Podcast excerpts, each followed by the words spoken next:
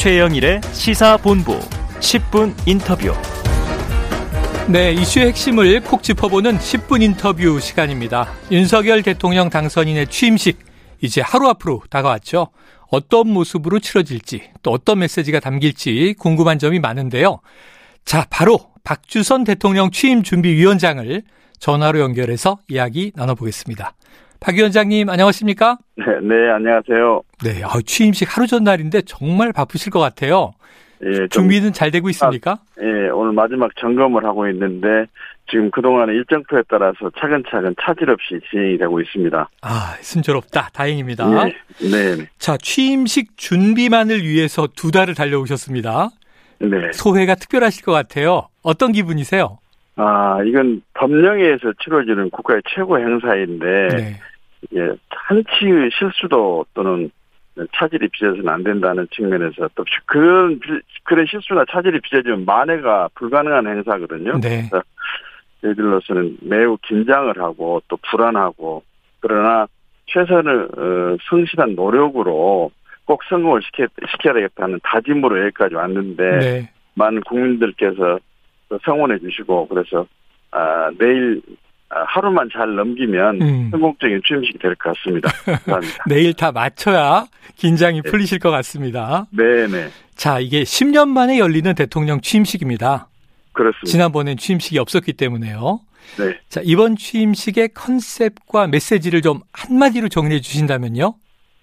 그 어려운 대한민국이 다시 한번 재도약을 하자. 그래가지고 진정한 국민이 편하고 행복한 나라를 만들다 하는 취지에서 이번 취임식의 슬로건이 다시 대한민국 새로운 국민의 나라입니다. 음. 네, 이 컨셉에 맞게 취임사가 지금 준비가 되고 있고요. 네. 또이 컨셉과 조화를 이루는 취임식 컨셉을 좀 만들어서 프로그램을 진행하고 있습니다. 네, 이제 내일이면 당선인이라는 호칭을 떼고 윤석열 대통령이 되는 건데요. 네. 아마 윤석열 당선인과 취임식 관련해서 직접 소통해 오셨을 것 같습니다. 어, 여러 분 진행 사항 보고도 드렸고 네. 어, 당선인께서도 이번에는 국민의 뜻을 겸손히 받들고 국민과 약속한 내용을 지키고 국민과 함께 국민 속에서 국정을 운영하겠다 하는 기조를 말씀 주셨기 때문에 네. 취임식 준비도 그런 맥락 속에서 준비가 이루어지고 있습니다. 네. 그 예전의 취임식하고는 조금 색다른 국민과 더 가까이 예, 함께하는 그런 취임식이 될 것으로 이렇게 기대를 하고 있습니다. 네. 자, 국민과의 소통에 방점이 있다. 당선인도 주문하셨다 그러셨는데요. 네. 자, 윤석열 당선인이 국회 정문에서부터 본관 앞 연단까지 걸어간다. 요거 이제 보도가 많이 됐고요. 예, 예. 지금 최초로 돌출 무대가 설치돼 있다 그래요. 예, 그렇습니다. 혹시 그래서 돌출 무대 보고 제가 어퍼컷 세레머니를 하시나 궁금했는데 어떻습니까? 아, 그건 뭐, 내, 대, 통령 취임식은 후보 어, 연설이나 선거운동과는 달리 좀 근엄하고 네. 취임식이기 때문에 음. 어바깥은 주문하지도 않을 것이고 주문을 하시도 네. 안 하시지 않겠나 이렇게 생각하고 있습니다. 네. 알겠습니다. 자, 취임식 장소까지 걸어갈 때 뭐 이게 한 4만 명 이상 모인다 그러죠. 예. 경호상의 문제는 없겠습니까? 아, 이미 펜스를 다 치고 있고 또 경호관들이 요소에서 국민과 함께 지금 착석을 하고 있고 그렇기 때문에 별 문제가 없을 것으로 이렇게 판단하고 있습니다. 네. 자, 위원장님 컨셉에 맞게 메시지가 준비되고 있다. 아까 말씀하신 거 보니까 취임사가 아직 최종 탈고되지 않았나 싶은데 어떻습니까?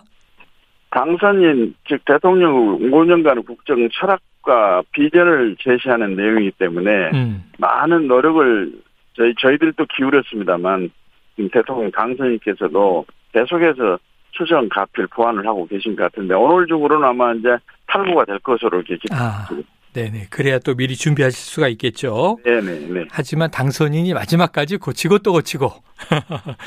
알겠습니다. 그래도 취임사에 담길 좀 핵심적인 메시지를 소개해 주신다면요. 그, 그동안에 후보께서 강, 후보 시절부터 강조하셨던 내용, 즉, 자유, 시장 경제, 인권, 상, 어, 공정, 연대의 기반 속에서 국민과 함께 예, 다시 재도약하는 대한민국, 그렇게 해서, 그렇게 해서 새로운 국민의 나라, 이런 개념으로 어, 취임사가 지금 전개가 될 건데요. 네. 국제사회와 관련해서는 국제사회 일원으로서의 대한민국이 책임 있는 역할을 하고 음. 또 존경을 받는 그런 나라가 되겠다고 선포할 것으로 기대가 됩니다. 네. 자, 이 취임식에 참석할 뭐 전직 대통령이나 이 대통령 유가족에 대한 관심도 항상 높은데요. 지금 이 참석하는 여러분들의 이제 이 이름들은 보도가 많이 됐고, 자, 고 노무현 전 대통령의 부인 권양수 여사 참석 여부, 이 결론은 난 건가요? 예. 네, 현실적으로 이 장거리 이동이 좀 부담이 되는 그런 건강 상태에 계셔가지고. 네네. 초청은 대단히 감사하지만 음. 참석은 어렵다는 말씀을 양해를 해달라는 취지 말씀을 주셨습니다. 그래요. 직접 초청장을 전달하셨다는 말씀도 위원장님이 일전에 하셨습니다. 네. 하지만 건강상의 이유로 이제 불참하는 분도 계시고. 자, 취임식 하면 이제 항상 또 외교사절이 누가 오느냐 이게 화제인데요. 지금 중국 시진핑 중국 주석의 국가 주석의 오른팔이라고 불리는 왕치산 부주석 자, 역대 우리 대통령 취임식에 참석하는 중국 인사로는 최고위직이라고 알려졌는데요. 어떤 네. 외교적 의미가 있을까요? 지금 한중 관계의 정진과 발전을 어, 상상하고 그런 상징적 의미를 어, 그 표시하기 위해서 격을 달리한 사절을 보내신 게 아닌가 이렇게 평가를 하고 저희는 대단히 환영을 합니다. 네. 대단히 환영을 하시는 입장이다. 자, 중국은 그렇고요. 이번 취임식에 또 이 기시다 후미오 일본 총리가 올 것인가 했는데 이제 불참하고 대신에 이제 총리 특사 자격으로 하야시 요시마사 외무상이 이제 온다고 발표가 났습니다. 이 새 대통령 당선으로 한일 관계 회복에 대한 기대감이 있는데 어떻게 보십니까? 어제 일본 정부에서 발표를 했는데 지금 일본의 기존의 입장을 그 기반으로 해가지고 어, 한일 관계를 건전한 관계로 돌리기 위해서 어, 깊은 접촉과 소통을 하겠다 하는 취지 발표가 있었습니다. 음. 그리고 이제 외상이 직접 우리 한국을 찾는 것은 네. 2018년 이후에 약 4년 만에 지금 처음 일이고 어. 때문에 관계 우리 정부 대표자들과 접촉을 하고 그러면은 좋은 이야기도 있지 않을까 하는 기대를 해봅니다. 네. 자, 좋은 이야기가 오가지 않을까? 이것도 이제 좋은 기회다 하는 말씀이십니다. 자, 그 외에도 이제 뭐 여러 우리가 유명 인사나 셀럽의 참석에 대한 관심도 많은데요. 자, 이 그 오징어 게임 세계 1위를 찍었던 넷플릭스 드라마인데 거기 깐부 할아버지로 등장해서 뭐 어우 대화제가 됐습니다. 오영수 배우, 그리고 또 이제 이 소설 파친코를 쓴 이민진 작가, 뉴욕타임스 베스트셀러 작가죠. 이 취임식 초청 인사들을 좀 몇몇 소개해 주신다면요. 지금 말씀하신 분들하고 일일이 여기서 다 건명이 쉽지 않습니다만은 어. 역시 어려운 여건 방향 속에서도 큰 성취를 이루고 또 헌신과 봉사를 하고 희생을 하신 분, 또 나라를 빛냈던 분들 이런 분들을 예, 본인의 신청도 받고 추천도 받고 저희들이 발굴도 하고 그래서 한 700명을 초청을 합니다. 음. 그 중에서 또 상징성이 있는 한 20분을 예, 직접 뭐 취임식장 연단 밑에서 어. 대통령 네 분과 함께 손을 잡고 올라가는 그런 프로그램도 있고 그렇죠. 국민과 함께하는 취임식, 국민 속에서 집행하는 국정 이런 모습을 좀 보이려고 그렇게 하고 있습니다. 아, 그럼 뭐 문화예술계 인사뿐 아니고 내일 다양한 또 얼굴들을 볼 수 있겠군요. 예, 예. 알겠습니다. 그, 자, 아마 요거, 요 대목은 조금 이제 위원장님 그 공격도 받고 그러셨던 대목인 것 같은데, 이 보도를 보면 취임식에 뭐 얼마의 비용을 쓰느냐 이런 얘기 많이 보도됐었고요. 또 역대 취임식과 비교하면 규모가 어떠냐 뭐 이런 얘기들이 있었는데, 비용과 좀 규모를 설명해 주신다면요. 취임식 예산은 지금 민주당이 다수석을 가지고 여당에 여야 합의 특히나 민주당을 주도로 통과시켰던 예산입니다. 음. 물가 상승률을 감안하고 등등. 그런데 그 당시 이 예산이 필요하다고 판단해가지고 통과시켜 줘놓고 이제 와서는 어, 본인의 당 후보가 당선이 안 되기 때문에 그런 건지는 몰라도 음. 이걸 예산을 과도하게 집행한다고 비난하는 것은 사실 왜곡이고 진실에 입각한 정당한 비판이 아니라고 저는 생각하고 있습니다. 네네. 그 다음에 외빈 만찬과 관련해서 청와대가 내일 바로 국민에게 돌려드리기 때문에 네. 청와대 만찬장을 사용하게 되면 그 청와대를 찾는 여러 일반 시민들이 불편이 있다 하는 판단 속에서 음. 지금 신라호텔 영빈관으로 정했었는데 그동안에 국빈 행사가 신라호텔 영빈관에서는 많이 이루어졌어요. 네. 비용이 신라호텔 영빈관에서 하는 것하고 청와대 영빈관에서 하는 것하고는 50만 원 차이밖에 없습니다. 어. 어, 그런데 이것을 뭐 호화, 초호화스러운 국빈 만찬이다. 호텔을 통째로 빌려서 일반인 이용도 못하게 한다는 이야기는 전부 낭설이고 그건 정치 공세입니다. 네.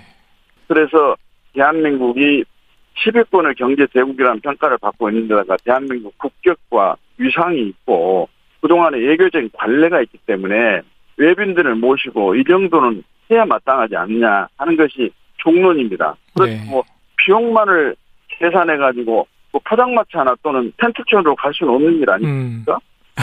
이건 좀 국민들께서도 양해를 해주시고 네. 그 합당한 정치 공세가 좀 이루어지도록 어좀 그렇게 정치권에서도 좀 아량을 베풀었으면 좋겠습니다. 네네. 예.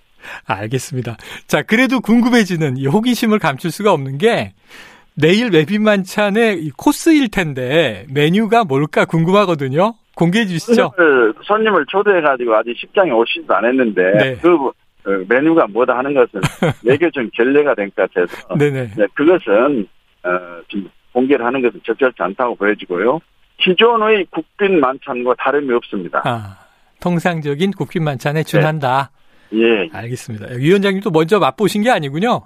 예, 알겠습니다. 자, 위원장님, 내일이면 아까 말씀하신 대로 이제 취임식이 끝나고 정오면은 뭐 이제 청와대도 개방이 되는데 그럼 이제 두 달 달려오신 이제 이 임무가 마무리 되시는 거잖아요. 네, 그렇습니다. 자, 의정 활동 오래 해오셨고요. 청와대 경험도 하셨죠. 국회 부의장 거치셨고.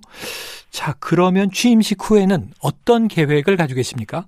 저는 이제 성공적인 취임식이라는 평가를 제일 받고 싶고요. 음, 그 다음에 자연인으로 돌아가서 윤석열 정부가 성공할 수 있도록 마음속으로 기도하고 또 기회가 주어진다면 미라의 역할이라도 해야 되는 것이 제 사명이고 국민 한 사람으로 도리가 아닌가 이런 생각만 갖고 있습니다. 네, 알겠습니다. 자, 오늘 이렇게 어렵게 연결됐는데 마지막으로요. 내일 행사를 앞두고 새 대통령에게 바라시는 점 한 말씀 주시죠. 우리 대통령께서는 정직한 솔직한 정부를 이끌겠다, 국민 뜻을 겸손히 받들겠다, 누누이 말씀하셨기 때문에 그 약속을 반드시 지킬 것으로 생각이 되고요. 그 약속을 지키기 위해서라도 또 성공한 정부에게 우리가 혜택을 받는 거기 때문에 국민들께서도 선거 때의 가정과는 달리 국민 이, 이, 윤석열 정부의 성공을 위해서 성과 격려를 좀 보내주시고 지원해 주시면 좋겠다는 생각을 갖고 있습니다. 네. 자, 정직한 대통령의 방점을 주셨습니다. 자, 위원장님 오늘 말씀 여기까지 드릴게요. 고맙습니다. 네, 감사합니다. 예, 지금까지 박주선 대통령 취임 준비위원장이었습니다.